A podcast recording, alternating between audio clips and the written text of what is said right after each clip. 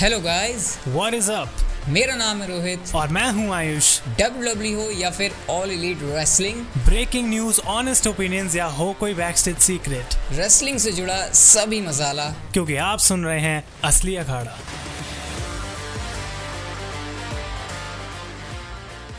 So guys welcome back to the new episode of Asli Akhada भाई wrestle Meena का time चल रहा है। इतनी सारी आपके साथ इंटरेस्टिंग बातें करने के लिए और रेसल मीना इस बार दो नाइट की है। दो नाइट के ऊपर भर भर के मैचेस हैं। नया कॉन्सेप्ट हमको काफ़ी पसंद है कि दो नाइट की रेसल मीनिया होती है तो हमको भी ऐसे देखने में अच्छा लगता है ना। तो आज इस एपिसोड के अंदर, इस नए पॉडकास्ट के एपिसोड के अंदर सारे के सारे मैचेस को हम लोग डिस्कस करने वाले हैं। क्या हाइप है? क्या एक्साइटमेंट है? और नाइट वन में हमको क्या लगता है? किस मैच का सीन जो है मेन इवेंट के अंदर बनने वाला है और बनने वाला है तो क्यों बनने वाला है? मतलब ओवरऑल ओवरऑल अगर आपको रेसलमेनिया के लिए अपनी हाइप जो है थोड़ी सी और बढ़ानी है हर मैच के बारे में थोड़ी थोड़ी और बातें जानने तो भाई इस वीडियो को सॉरी इस एपिसोड को बिल्कुल मिस मत करना। और असली अखाड़ा एपिसोड है भाई, मैं अकेला तो होता नहीं हो तो आयुष आपका भी स्वागत है इस एपिसोड के अंदर। डेफिनेटली गाइज़ और हमने मतलब पूरी कोशिश कर रहे हैं कि जब जब भी मतलब टाइम मिले आप लोगों के लिए नया एपिसोड हम लेके आ सकें। तो ये एपिसोड है जहाँ पे हम बात करने वाले हैं रेसल मीनिया के बारे में, क्या एक्साइटमेंट है मैच कार्ड की नाइट वाज नाइट वाइज हम चलेंगे नाइट वन नाइट टू दोनों की हम डिस्कशन करने वाले हैं। तो इंटरेस्टिंग रहेगा काफ़ी। और रोहित, मैं स्टार्ट डेफिनेटली सीधा करना चाहता हूँ, क्योंकि काफ़ी कुछ है डिस्कस यहाँ पे करने के लिए। और मैं पूछना चाहता हूँ कि इसको बोला जा रहा है the most stupendous WrestleMania of all time बहुत सारे इसके साथ ये वर्ड्स तो जोड़े जा रहे हैं, लेकिन इन जनरल क्या एक्साइटमेंट है इस साल रेसलमेनिया की? देख सिंपल सी बात है यार। रेसलमीनिया चाहे फीकी ही क्यों ना हो, चाहे तेरी एक्साइटमेंट हो या ना हो, हम अंदर से कहते हैं, यार, भाई रेसलमीनिया है, तेरे को एक्साइटेड होना चाहिए। तो कहीं ना कहीं शो पास आते आते ना एक्साइटमेंट आई जाती है, चाहे पूरे कार्ड के ऊपर अच्छी चीज़ें हो या फिर ना हो। और मैं ये नहीं कहूँगा कि इस बार कार्ड के ऊपर चीज़ें अच्छी नहीं है। मतलब बहुत सारी चीज़ें मुझे तो एक्साइट करती हैं, अभी उसके बारे में बात करेंगे। तो अगर रेसलमीना का नाम है तो मैं तो मैं अपने, अपना पर्सनल ओपिनियन बता रहा हूँ कि मेरी एक्साइटमेंट तो भाई आई जाती है यार। बिल्कुल, ये बात सही है, क्योंकि कुछ ना कुछ तो शो में डब्ल्यू डब्ल्यू करेगी, ऐसा कुछ इंटरेस्टिंग रहेगा। और हम रेसल मीनिया को देखते हैं तो भाई पूरा मतलब हम उसका स्टेज देखेंगे मैचेस देखेंगे सरप्राइज़ का इंतज़ार करेंगे। तो डेफिनेटली कहीं ना कहीं हाइप तो है। कुछ लोग कहेंगे कि उतनी ज़्यादा नहीं है, कुछ मैचेस के लिए उतनी ज़्यादा नहीं है। लेकिन डेफिनेटली हम नाइट वन से रोहित स्टार्ट करते हैं और पहले थोड़े इस टाइप के मैच लेते हैं, जो मतलब हाँ भाई कार्ड पे है, लेकिन उतना उनका कोई मतलब खास है नहीं। ड्रू मैकिन वर्सेस हैप्पी बैरन कॉर्बिन मतलब मतलब जो मतलब मैंने यार देख लोग अभी अभी नहीं नहीं एक बात बता लोग अभी अभी पॉडकास्ट के एपिसोड को सुनने आए हैं तो जानबूझ के ऐसे मैच की बात कर रहा है कि लोग सुनते ही भग जाएँ। नहीं मैंने ये भी बोला कि जिसके बारे में सबसे कम इंटरेस्ट है ताकि हम इसको जल्दी खत्म कर सके क्योंकि ये फ्यूड हम इतने लंबे टाइम से देख रहे हैं आई डोंट थिंक कि मतलब मैं रोहित कम से कम एक महीने से हर स्मैकडाउन के रिव्यू में बोल रहा हूँ कि मुझे उस चीज़ से कोई फ़र्क नहीं पड़ता। तो अभी भी लोग अगर कुछ अलग एक्सपेक्ट करके आए हैं तो ऐसा कुछ नहीं है भाई मुझे अभी भी फ़र्क नहीं पड़ रहा है। लेकिन इसमें मतलब अच्छा ये अच्छा नहीं आयुष कहीं ये मैच मेन इवेंट में तो नहीं आने वाला? अगर ये मेन इवेंट हो गया तो मेरे लिए रेसल मीनिया सैटरडे को जल्दी खत्म हो जाएगी एटलीस्ट लेकिन लेकिन डेफिनेटली ये ये यहाँ पे बोला जा रहा है कि happy Baron Corbin undefeated undefeated क्या है रोहित ये? अरे यार भाई, वो चल अनडिफिटेड है, मान लिया बट सामने ड्रू मैकेंटायर भी तो है। मतलब डब्ल्यू डब्ल्यू के पास सिर्फ़ कॉर्बिन का पॉइंट रह गया दिखाने के लिए मैच को हाइप करने के लिए कि भाई वो अनडिफिटेड है। और कोई डब्ल्यू डब्ल्यू को रीजन ही नहीं मिल रहा तो यहीं से तुम लगा लो भाई, इस मैच के लिए हमको कितनी केयर करनी चाहिए। चलो ठीक है, एक बार के लिए ड्रू मैकेंटायर की रसल में सही नहीं जा रही, वो ठीक है। बट मुझे नहीं लगता इसके बारे में बात करने के लिए सच में कुछ है और इसकी कोई हाइप है। हाँ बिल्कुल आए मैं बिल्कुल एग्री करूँगा। और इसी के साथ हम आराम से भाई इसको मैच को साइड में करके आगे बढ़ जाते हैं। Kofi Kingston and Xavier Woods against Sheamus and Ridge Holland I think Sheamus Ridge Holland और बुच जो कि जिनको मैं बुच नहीं अब मैं पीट डन बोलूँगा। पीट डन इनकी ये जो तीनों okay. का ट्रियो बनाया गया है काफ़ी अच्छा है। मतलब दिखने में ऐसा लगता है कि हाँ भाई इनको बढ़िया बुक करा जा सकता है लेकिन I don't know New Day के अगेंस्ट जो इनकी फ्यूड चल रही है उसमें कुछ उतना खास है नहीं। और रोहित कहीं ना कहीं ऐसा नहीं लग रहा है कि ये जो मिड कार्ड की फ्यूड्स हैं ऑलरेडी इतने समय से एक दूसरे से लड़ रहे हैं स्मैकडाउन पे कि जो मेन रेसल मीनिया वाला मैच है उसकी उतनी कोई हाइप फील नहीं हो रही। हाँ ऐसा लगता है मुझे तो कभी कभी कि आपस में इतना आपस में, कभी कोई किससे लड़ गया, कोई किससे, मुझे तो ऐसा समझ ही नहीं आता कि ये मैच पहली बार भी हो रहा है। मुझे तो ऐसा लगता है मैच में देख चुका हूँ पहले भी। और वैसे ओरिजिनल प्लान्स अगर आपको नहीं पता तो ये थे कि यहाँ से न्यू डे की पूरी टीम होती और उधर से जो पीट डन है बुचनी जो पीट डन है, ये सिक्स मैन वाला मैच होता। बट हुआ नहीं है, ये फिलर की तरह है रेसलमेनिया के अंदर इससे ज़्यादा मुझे तो यार कुछ नहीं लगता इसके बारे में। आई थिंक ये बिल्कुल सही बात है और कहीं ना कहीं हो सकता है अगर बिग ई e को वो चोट ना लगती तो एक six man tag team match भी हो सकता था। अगले मैच की तरफ़ हम बढ़ते हैं जो कि एक और टैग टीम मैच है Logan Paul and the Miz against Rey Mysterio and Dominik Mysterio और आई थिंक कि ये एक रोहित वैसा मैच है कि हाँ भाई, शायद अच्छा हो एंटरटेनिंग हो सकता है, लेकिन शायद यहाँ प्रिडिक्ट करना तब भी थोड़ा मुश्किल है कि जीतेगा कौन। आई थिंक बिल्कुल फिफ्टी फिफ्टी है, कोई भी जीत सकता है। देखो, ये मैच के अंदर लोगन पॉल के होने की वजह से, चाहे लोगन पॉल को लोग पसंद करते हो, नापसंद करते हो, एक कह सकते हैं सारे मैचेस मतलब क्योंकि इसमें सेलिब्रिटी वाला फैक्टर है तो इसके ऊपर नज़रें तो मेरी रहने वाली हैं, मैं ये नहीं कह रहा मेरी एक्सपेक्टेशन कोई बहुत ज़्यादा है बट मुझे लगता है बहुत एंटरटेनिंग मैच होने वाला है, क्योंकि मिस तो अपने करामाती चीज़ों के लिए जाने जाते ही हैं, और लोगन पॉल एक अलग ही फ्लेवर ऐड करेंगे, सामने मिस्टीरियो दोनों मिस्टीरियोज जो है, वो एक बहुत ही बड़े वाले बे फेस हैं तो इस हिसाब से बाकी जो अभी मैच डिस्कस किए, मैं उससे ज़्यादा तो इसके लिए हाइप दूँ बट ये नहीं कि बहुत कोई ज़्यादा एक्सपेक्टेशन है बट मुझे लगता है कि जैसे बैड बनी वाले मैच से फैंस ने कुछ एक्सपेक्ट नहीं किया था, वो रेसलमीनिया में जो हुआ था, फिर अचानक से उन्होंने कुछ कमाल कर दिया था तो अब हर एक सेलिब्रिटी के ऊपर ना एक तरीके से प्रेशर हो गया, आयुष, की उससे बढ़िया डिलीवर करना ही है। आई थिंक यस और लास्ट ईयर भी हमने लोगन पॉल को रेसल में देखा था तो मैं इससे कुछ खास एक्सपेक्टेशन रख भी नहीं रहा हूँ तो हो सकता है कि एट दी एंड ये थोड़ा एंटरटेनमेंट हो जाए, इससे थोड़ी हमारी रेसल में, लेकिन आई डोंट नो इतने सारे टैग टीम मैचेस क्यों मुझे यहाँ पे दिख रहे हैं। हम ऑलरेडी दो डिस्कस कर चुके हैं और अगला भी SmackDown tag team titles match Nakamura and Rick Boogs against the Usos and यहाँ पे जितना कि मैं एक टाइटल चेंज देखना चाहूँगा आई डोंट थिंक सो कि डब्ल्यू डब्ल्यू e कुछ भी ऐसा प्लान कर रही है। और जहाँ तक एक्साइटमेंट की बात है नहीं, नहीं मेरे हिसाब से तो मेरे हिसाब से तो सिंपल सी बात है। देख ऊसोस के पास तक चैंपियनशिप एटलीस्ट तब तक तो रहनी चाहिए जब तक रोमन रेंज के पास यूनिवर्सल चैंपियनशिप है।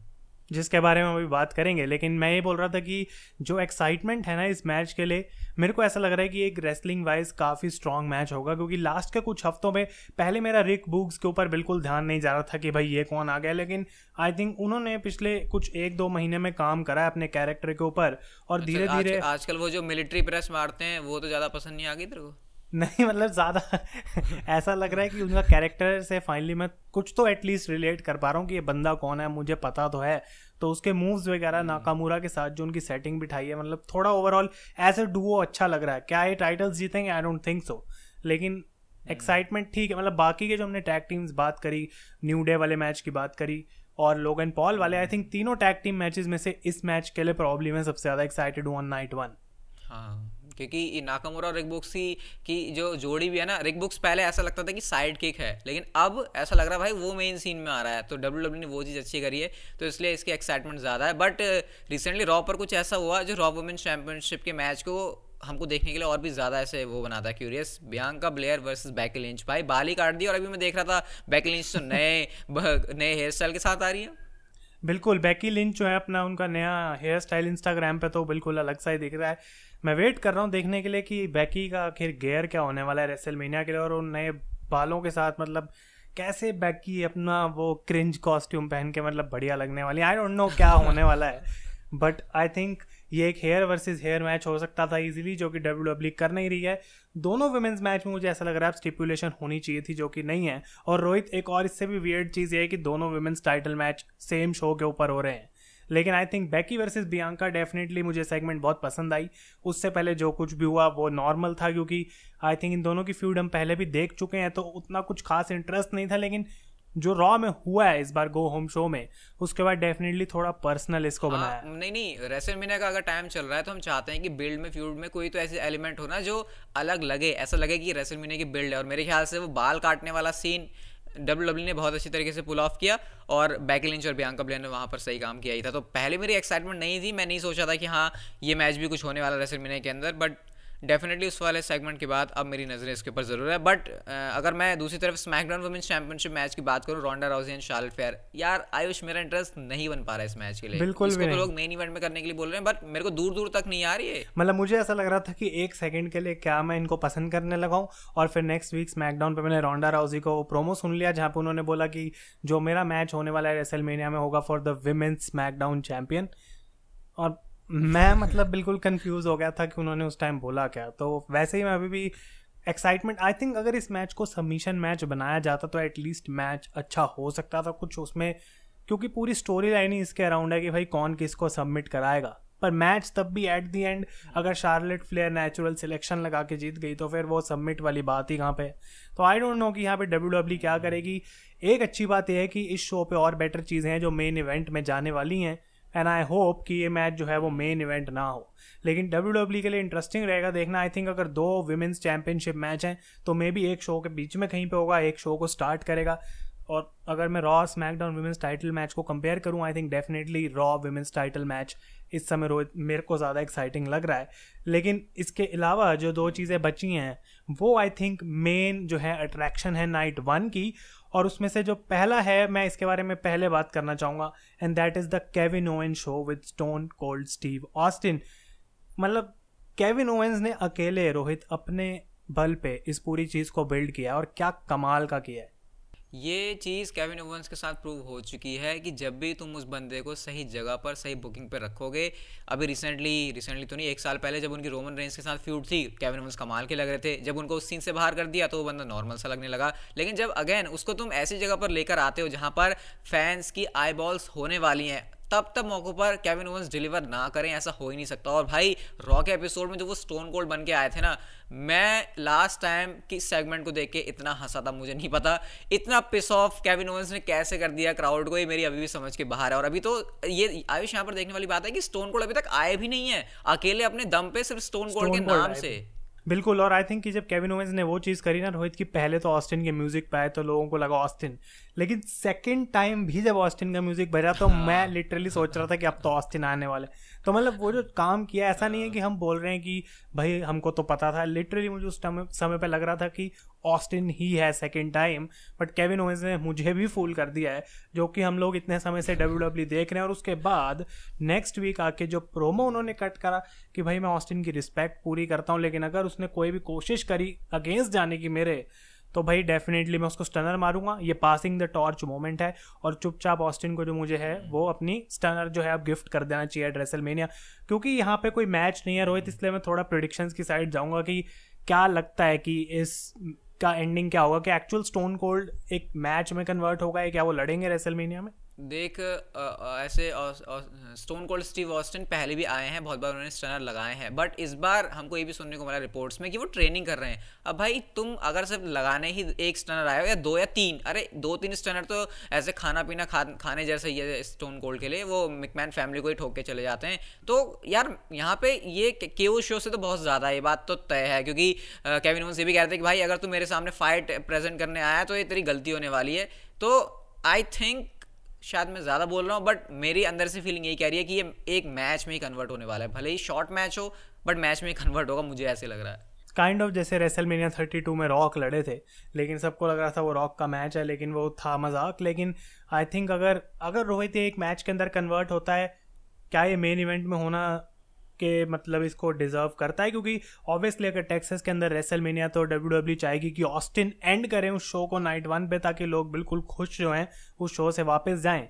लेकिन अगली चीज़ जो है वो भी डेफिनेटली डब्ल्यू डब्ल्यू इसको कंसिडर कर सकती है लेकिन टक्कर में यार एक और चीज़ है ना सेथ रॉलिंस का मैच जो कि होगा विंस सुकमैन की पसंद का ये जब से डब्ल्यू डब्ल्यू ने किया है तब से ऐसे दिमाग में और क्वेश्चन आ रहे हैं कि मेन इवेंट कौन होगा? बट अभी मेन इवेंट के बारे में थोड़ा सा देर में बात करेंगे। पहले सेथ रॉलिंस के इस अपोनेंट की बात करते हैं। भाई अभी तक हम बड़े खुशियों में थे कि कोडी रोड्स होने वाले हैं बट रिसेंटली जो report I Shane McMahon imagine can you imagine अगर सेथ रॉलिंस के अपोनेंट शेन मिकमैन निकलते हैं तो?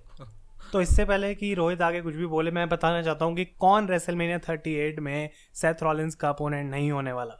Veer Mahaan okay. Shane McMahon Rob Van Dam Scott Steiner और जॉन सीना ये पाँच लोग, क्योंकि सेथ रॉलिंस ऑलरेडी इनकी जिफ डाल चुके हैं अपने ट्विटर पे। अब अगर शेन मिकमैन एक्चुअली अपोनेंट है सेथ रॉलिंस के तो आई डोंट नो कि कैसे रिएक्ट करेगी W W universe but definitely एक बहुत बड़ी डिसअपॉइंटमेंट होगी। जॉन सीना का कोई चांस नहीं है।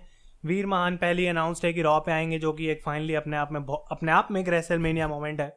और उसके बाद स्कॉट स्टाइनर तो एक दिन पहले ही भाई हॉल ऑफ़ फेम में जा रहे हैं तो वो वापस क्या अगले दिन ही रिटायरमेंट से बाहर आ जाएँगे? मतलब आई डोंट नो तो मतलब ऑप्शन ज़्यादा है नहीं। नहीं मैं नहीं नहीं चल तूने इन इन सुपरस्टार्स का नाम ले लिया कि नहीं आएँगे। बट ऐसा तो नहीं है कि फैंस की डिसअपॉइंटमेंट एक नेक्स्ट लेवल पर ही ले जाने के लिए। डब्ल्यू डब्ल्यू जान बूझ के सेथ रॉलिंस की चीज़ें हाइप करके फिर रेसल मीना में ऐसा दिखा दे कि भैया हमने तुम्हारा पोपट कर दिया। तो ऐसा भी तो हो सकता है। ज़रूरी थोड़ी हमेशा फैंस को खुशी रखना। हो क्या पता दुखी भी करना और हम सुन रहे थे लास्ट टाइम की विंस मैकमैन अपने बेटे को उन्होंने कंपनी से बाहर निकाल दिया। तो मे भी वो बेजती उनके लिए काफ़ी नहीं थी। तो शेन को वापस बुला के उनको रेसलमेनिया पे थोड़ा वीक दिखा के उनको पैसे भी दे के फिर वहाँ पे अगर कोडी को लाया जाए तो I think Rohit this is a good idea actually क्योंकि इन सारों में से शेन मिकमैन फिर बिलीवेबल लग रहा है, क्योंकि शेन आएगा, शायद लोग उनके लिए चेयर करेंगे।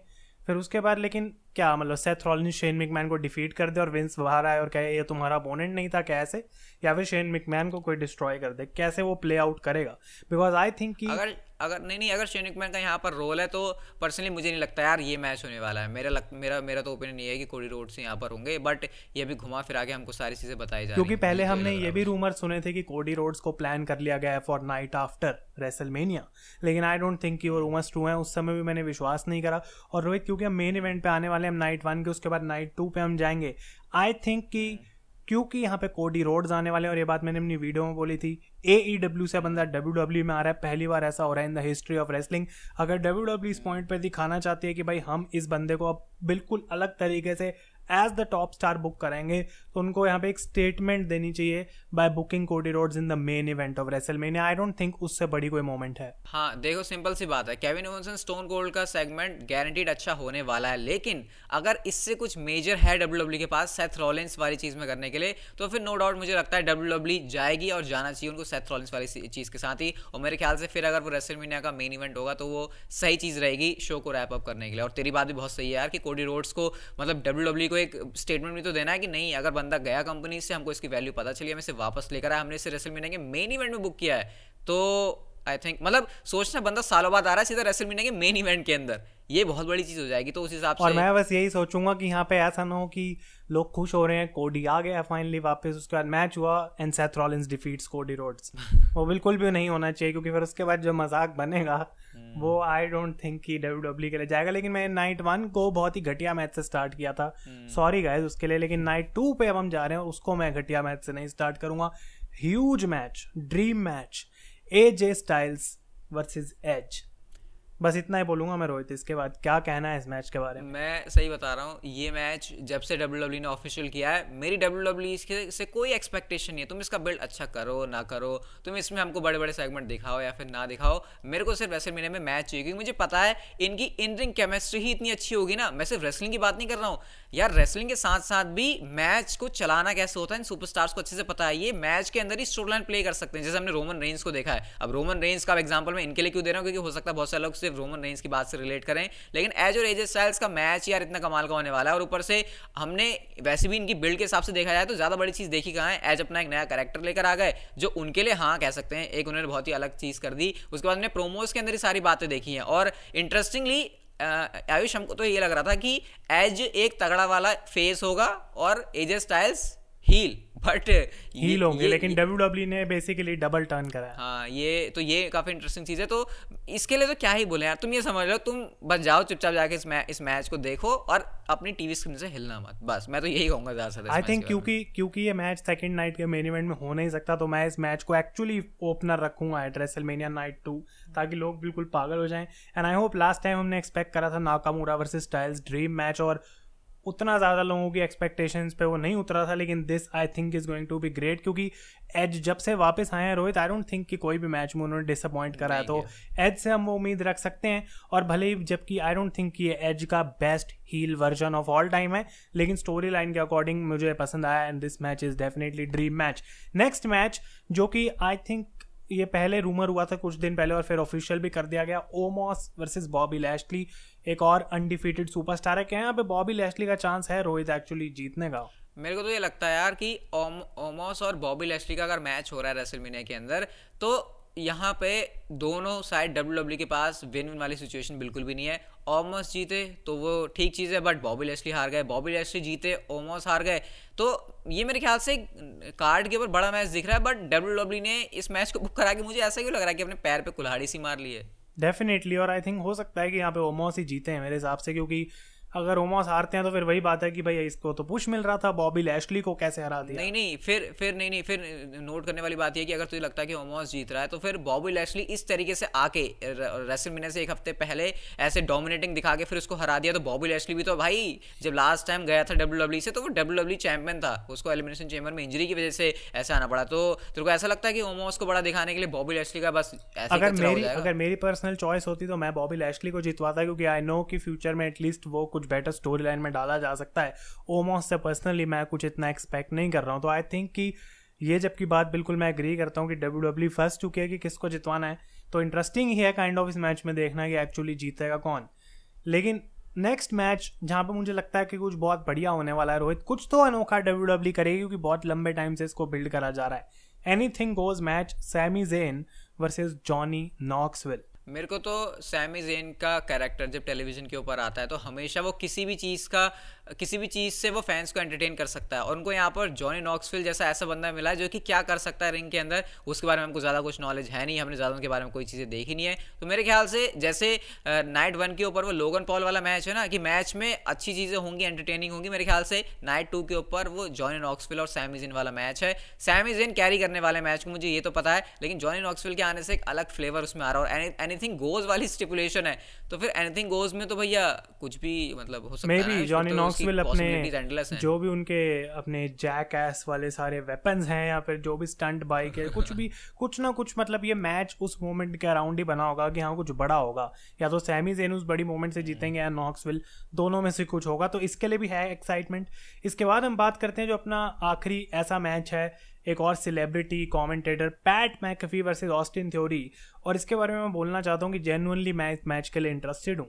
क्योंकि पहली बात मुझे पैट मैकेफी बहुत पसंद है लेकिन दूसरी तरफ़ जो ऑस्टिन थ्योरी की रोहित बुकिंग रही है ऐसा लग रहा है कि जेनुअनली डब्ल्यू डब्ल्यू केयर कर रही है कि हाँ इस बंदे को बिल्ड करना है। हाँ ये बात तो हमको इसी से पता चल गई थी कि विंस सुकमैन के साथ ऑस्टिन थ्योरी को ऑस्टिन थ्योरी को सेगमेंट मिल रहे हैं तो इसका मतलब बड़ा तो कुछ है। तो Pat McAfee Austin Theory Austin Theory जो है विंस सुकमैन का नया नया ऐसा वो खुद ही कहते हैं, भैया, मैं तो चेला हूँ विंस सुकमैन का, मेरे साथ तो अभी कुछ बड़ा होने वाला है। बट अगर मैं एक बार तेरे से थोड़ा सा बोलूँ कि तुझे अगर किसी की तरफ़ झुकना होगा तो ये क्या लगता है कि मैं, मैच में जीत कौन रहा है? क्योंकि मैं बड़ा कंफ्यूज हूँ इसको लेके। पैट मैकेफी हारेंगे कैसे? क्योंकि भाई, बंदा लड़ता ही कम है, लेकिन ऑस्टिन थ्योरी भी कैसे हार सकते हैं? आई थिंक कि आई थिंक कि ऑस्टिन थ्योरी को यहाँ पे जीतना ज़रूरी है, क्योंकि एक बार फिर से सेम बात यही आती है कि रेसल मीनिया के बाद पैट मैकेफी फिर से एक बार कमेंट्री टेबल पे जाके स्मैक डाउन के लिए काम करेंगे, लेकिन ऑस्टिन थ्योरी तो तब भी किसी स्टोरी लाइन में अगर उनको आगे जाके यूनाइटेड स्टेट्स चैंपियनशिप के लिए बैलर से या किसी से भी लड़वाना है तो उसके लिए उनको रेसल मीनिया में एक विक्ट्री देनी ज़रूरी है। आई डोंट थिंक कि पैट मैकेफी को ये विक्ट्री आगे किसी भी वे में हेल्प करेगी, क्योंकि वो एक फुल टाइमर रेसलर तो है नहीं। तो इस वजह से आई विल एक बार फिर से ऑस्टिन थ्योरी की तरफ़ मैं झुकूँगा, और दूसरा रीज़न ये है रोहित की फिर से वो विंस मैकमैन के साथ हैं।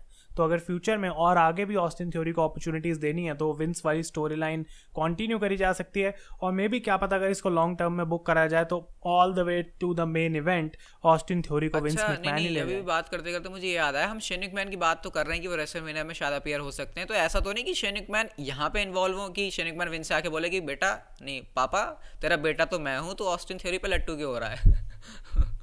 हो सकता है कुछ भी है ना आई थिंक क्योंकि रूमर्स आ रहे हैं कि रेसल मीन थर्टी एट के लिए शेन को बुलाया जा रहा है तो सीधा ये है कि ओ माई गॉड क्या वो सेथ के अपोनेंट है? लेकिन यहाँ पे भी उसको डेफिनेटली यूज़ करा जा सकता है हाँ, तो क्योंकि क्योंकि हमने ये भी तो सुना था कि ऑस्टिन थ्योरी और शेन मैन का मैच करवाने का भी डब्ल्यू का प्लान था रेसल मीने के लिए तो क्या पता कुछ हो यहाँ डेफिनेटली और आई थिंक कि ये ये एक बहुत अच्छा पॉइंट है जो मैं भूल गया था कि पहले रिपोर्ट से ही आ रही थी फिर उसके बाद शेन मिकमैन को रॉयल रंबल से भेज दिया तो ये मैच कैंसिल हो गया।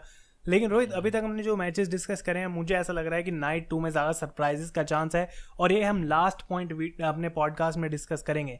लेकिन the next match is fatal four way for the W W women's tag team titles Shayna Baszler Natalya Liv Morgan Rhea Ripley Naomi Sasha Banks Carmella and queens Zelina Vega इसमें simple मेरा question है, क्या एक title change होगा या फिर नहीं? Title change होना चाहिए क्योंकि इतनी सारी टीम्स को इसमें डाला है।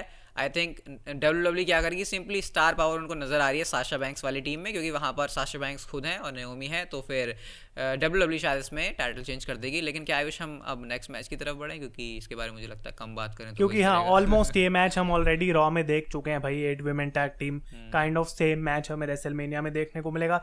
नेक्स्ट मैच पे एक मल्टी टैग टीम मैच है triple threat for the Raw tag team titles Street Profits versus Alpha Academy versus Randy Orton and Riddle R K Bro ये काफ़ी गए, थोड़ा मतलब रोहित है कंफ्यूजिंग मेरे लिए, क्योंकि पहले आर के ब्रो टाइटल हारे, फिर उसके बाद रेसल महीने से पहले जीते। लेकिन तब हम प्रिडिक्ट कर रहे थे क्या रैंडी ऑटन और रेडल का वो ब्रेकअप वाला पॉइंट आएगा। लेकिन डब्ल्यू डब्ल्यू ने उनको वापस टाइटल दे दिया। क्या रेसल मेनिया वो मोमेंट है? मुझे तो सिंपली इसके बारे में ये लगता है कि रैंडी ओटन और रिडल के पास तब तक चैंपियनशिप रहनी चाहिए, जब तक डब्ल्यू डब्ल्यू उनको स्प्लिट करने का प्लान ना करे। और अभी भी मेरे दिमाग में पॉइंट आया कि लोगों को लग रहा होगा कि अल्फ़ा अकेडमी शायद ना जीते, स्ट्रीट प्रॉफिट्स ना जीते। लेकिन उनके जीतने का रीजन खुद रैंडी ओटन और रिडल हो सकते हैं, क्योंकि डब्ल्यू डब्ल्यू बड़े मूवमेंट्स कहाँ क्रिएट करना चाहती है? बड़ी स्टेज के ऊपर और WrestleMania grand stage of the mall तो क्या पता यहीं पर डब्ल्यू डब्ल्यू सोच कि नहीं रेसलमीनिया में हम इनका ब्रेकअप करेंगे, ना कि रेसलमीनिया से पहले ब्रेकअप करके रेसलमीनिया में मैच करें। तो शायद ये एक स्पॉट एक ऐसे स्टेज हो सकता है जहाँ पर रैंडी ओटन और रिडल का ब्रेकअप और ब्रेकअप हो रहा है तो डेफिनेटली टाइटल चेंज और अगर मुझे किसी एक टीम को देना हो तो यार स्ट्रीट प्रॉफिट्स का रेन बहुत बकवास लगा था मुझे पहले। तो मैं तो अल्फ़ा अकेडमी को देखना चाहूँगा और क्योंकि वो शूश शूश करना मुझे तो चैरिटेबल का बहुत पसंद आ रहा है। और आई थिंक ये अल्फ़ा अकेडमी को जिस जितना भी हमने स्टार्टिंग में सोचा था उससे ज़्यादा ही वो ओवर हो रहे हैं। हम्म। तो कहीं ना कहीं वो चीज़ उनका हम क्रेडिट देंगे कि भाई हाँ गेबल और ओटिस ने बढ़िया काम किया है। लेकिन रोहित मैं यहाँ पे थोड़ा डिफरेंट टेक लेना चाहता हूँ। आई थिंक कि रैंडी ऑटन और रिडल को अपने टाइटल्स रिटेन करने चाहिए रेसलमेनिया जबकि मुझे कोई दिक्कत नहीं अगर उनका ब्रेकअप हो जाता है लेकिन नाइट आफ्टर रेसलमेनिया, मेरे हिसाब से किसी नई टैग टीम को या फिर कोई नए अपोनेंट्स आके रैंडी ऑटन और रिडल को कन्फ्रंट करें, वो चैलेंज करें उनको टाइटल्स के लिए और रॉ में जो है वो ऑटन और रिडल टाइटल हारें और उसके बाद यहाँ पे जो है रैंडी ऑटन टर्न कर जाए ऑन रिडल आई थिंक क्योंकि नाइट आफ्टर रेसलमेनिया के लिए भी हमने देखा है बहुत बार ऐसे टर्न्स जो हैं वो यूजुअली नाइट आफ्टर हाँ ये भी सही चीज़ है क्योंकि यहाँ तो बड़ा मूवमेंट क्रिएट करने की बात हो रही है ना तो रेसलमीनिया तो बड़ी स्टेज है ही लेकिन रॉ आफ्टर रेसलमीनिया में भी डब्ल्यू डब्ल्यू बड़ी चीज़ें करती है और हमने बहुत बार देखा है ना ऐसे अब मैं ऐसे याद तो नहीं आ रहा लेकिन मेरे को याद आ रहा है बहुत बार ऐसे हुआ है कि रेसलमीनिया के अंदर तो बंदा चैंपियनशिप रिटेन कर जाता है लेकिन उसके अगली नाइट को वो हार जाता है। तो वो बड़ा शॉकिंग लगता है कि यार बंदा रेसलमीनिया में जीत गया और रॉ में नहीं जीत पाया। तो ये भी एक सही चीज़ हो सकती है एक सही पॉइंट बोला वैसे तूने। डेफिनेटली और ये सारे मैचेस डिस्कस करने के बाद रेसलमेनिया के एंड में। और यहाँ पे हमें कोई डाउट नहीं है कि ये मैच होने वाला है। Main event the main event for WrestleMania और कितना कुछ रोहित यहाँ पे लगा है। The greatest match of all time winner takes all title unification champion versus champion इतना कुछ है, एक सांस में बोलना मुश्किल है। Brock Lesnar W W champion versus universal champion Roman Reigns और पूरा हमें यहाँ पे डिटेल में नहीं जाने की ज़रूरत, क्योंकि गाइज़ मैं बोलना चाहता हूँ ऑलरेडी इससे पिछला वाला जो एपिसोड है, इस मैच के ऊपर ही था पूरा। तो अगर आप उस पर हमारे थॉट्स डिटेल में जानना चाहते हैं, उसको जाके आप सुने।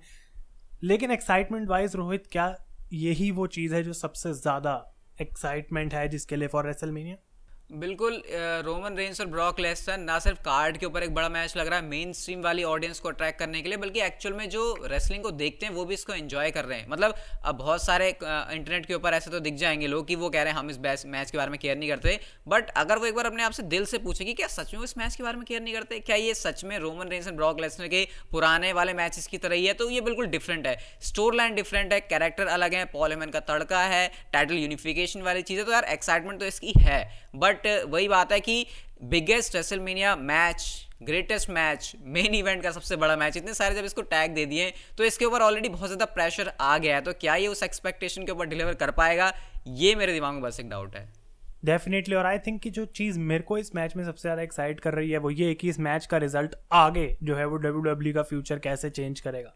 क्या ब्रांड स्प्लिट खत्म होगा, फिर से दो टाइटल हो जाएँगे।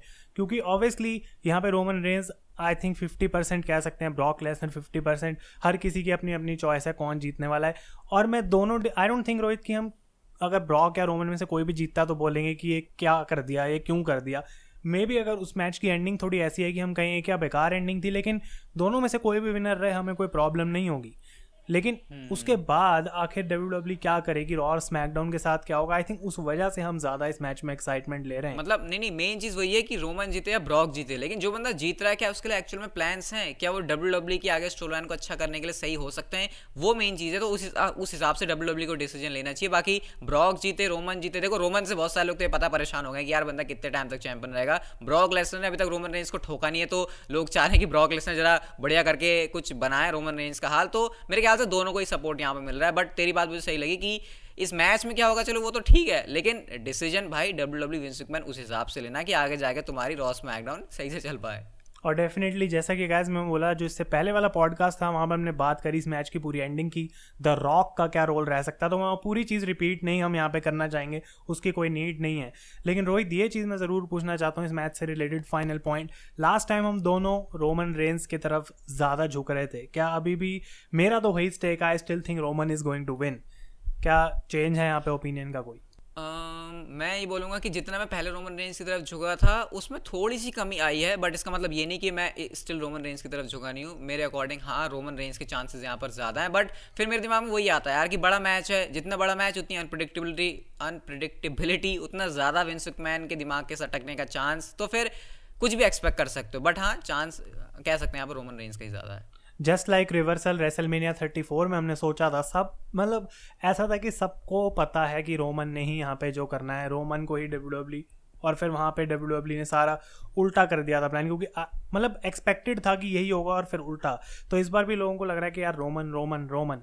Maybe Brock Lesnar becomes the unified champion और उसके बाद रॉक वहाँ पे आके रोमन को डिस्ट्रॉय कर दे एनीथिंग इज़ पॉसिबल लेकिन जैसा कि मैंने पहले बोला फाइनल पॉइंट क्या रोहित क्लियर विनर है night two as the better night of WrestleMania I think Roman Reigns and Brock Lesnar का मैच एजे स्टाइल्स और एज का मैच फिर यहाँ पे ऑमस और बॉबी लेस्ली में जो है मुझे लग रहा है कि क्या हो सकता है, क्या नहीं तो मेरे लिए नाइट टू की एक्साइटमेंट मैं कह सकता हूँ नाइट वन से ज़्यादा है बट हाँ अगर सेथ रॉलिंस वाली चीज़ में कुछ कमाल ही हो गया तो फिर शायद मैं थोड़ा नाइट वन की तरफ़ झुक जाऊँ बट फ़िलहाल कार्ड को देखते हुए आई थिंक नाइट टू और मेरे ख्याल से तेरा भी सेम ही ओपिनियन होगा।